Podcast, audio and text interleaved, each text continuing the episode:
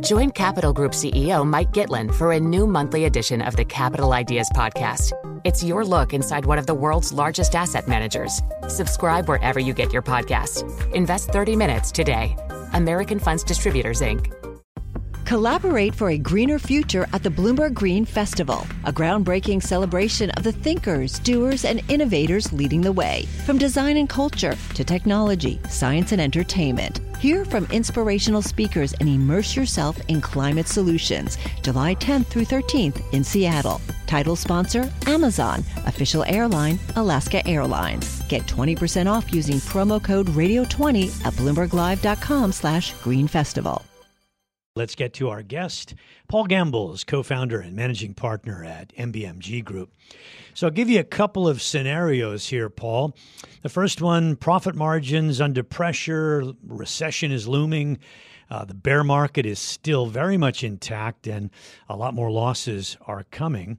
That's one. The other one is, well, the American banks are telling you that the U S consumer is strong, the economy is very good now, there is no organic recession. Which one gets the the warm and cuddly uh, hug from Mister Paul Gambles?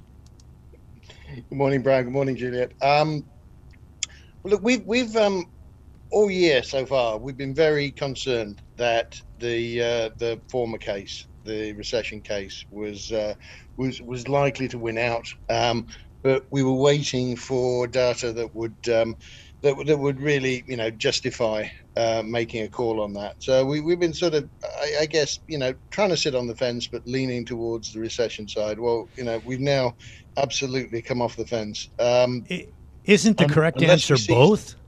Isn't the correct answer both? Because, you know, the consumer is strong, the economy is good, but the Fed is no, going to wreck not. it because it wants to, to, to get inflation under control. Well, that, that's that's that's what that's what we would have said a month ago. Right now, we would say you're looking at results um, from the, the quarter when that was still the case.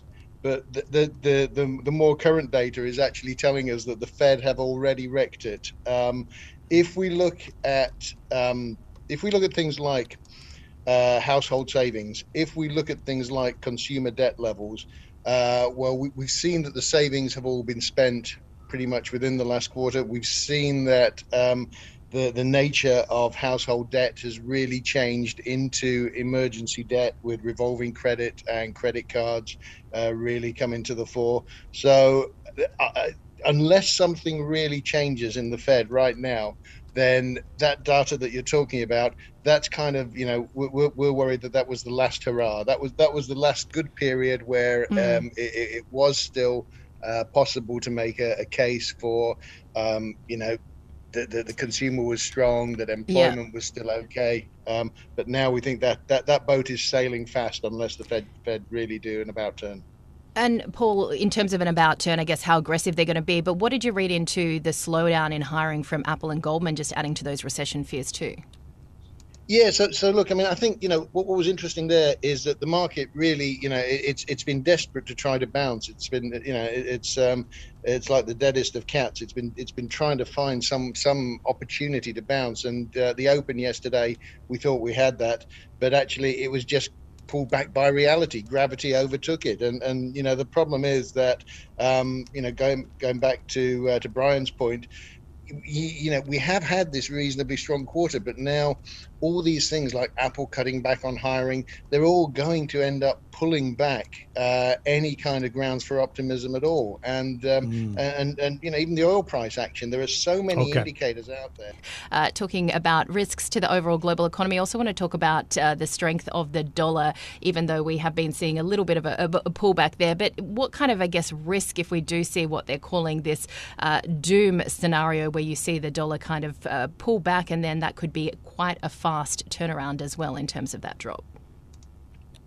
Well, uh, Princess Juliet, um, I, I guess um, look, at some point, dollar is going to weaken, and it, it's going to be largely driven by um, you know much more realistic interest rate expectations.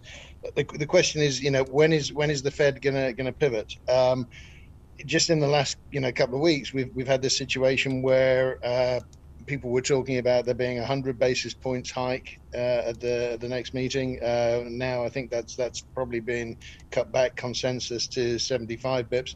But um, it's it's really much more to do with sort of, you know, longer term, bigger picture. How how far are the Fed going to push this before they pivot to uh, to you know stopping stopping rate hikes and then reversing rate hikes?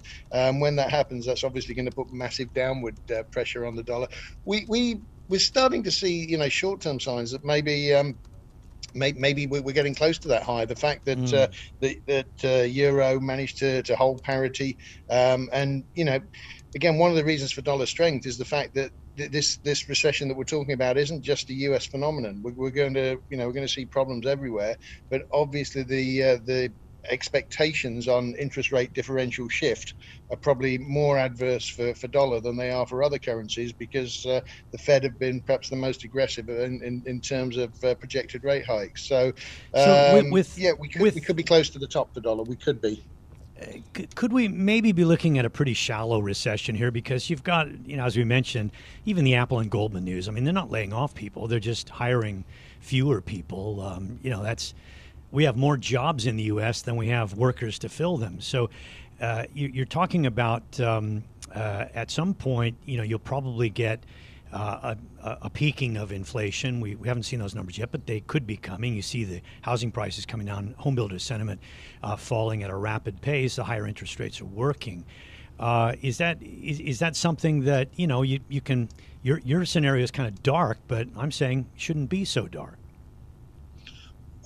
It, it's very hard to know, because um, actually the, the monetary policy side is one small part of it. The, the real issue is actually fiscal policy. That you know we, we've got a, a shortfall in terms of what we need in terms of uh, credit creation going into the global economy this year, um, and that, that's largely based on um, you know sovereigns putting putting less money into their economies, particularly the uh, the U S. So it, it's really a fiscal problem that's been exacerbated by by monetary policy, and mm. I, I'm not seeing any great appetite yet for um, you know a, a turnaround on that. So even if the uh, if the Fed were to stop making the problem worse, then it, you know it's it's uh, it's a fiscal virus rather than just irritable Powell syndrome. Mm. The, the, it's a yeah. lot deeper. We've got to we've, we've got to actually oh. start creating new money into the economy.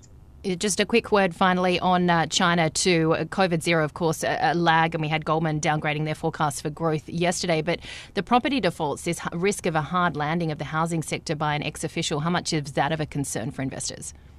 I think it's really interesting that already policymakers have come out and they're starting to, to remedy this. Uh, unlike in Europe, unlike in the States, I think the uh, the Chinese policymakers are going to be a lot more responsive and a lot more reactive, and probably start you know uh, doing the right kind of policy actions. So it's a worry, and there's a lot of problems, a lot of structural problems, but we think there's a lot more willingness to tackle them. Hey, Jules, uh, Paul who gambles with his future calling you princess, huh? I don't I don't mind that name. It's better than some of the other names yourself, I've had before. Um, yeah, you, you called yourself Princess from time to time. Exactly, exactly. All right, Paul, thank you so much. Paul Gambles, co-founder and managing partner at M B M G Group, on the line for us from Bangkok here on Bloomberg Daybreak Asia.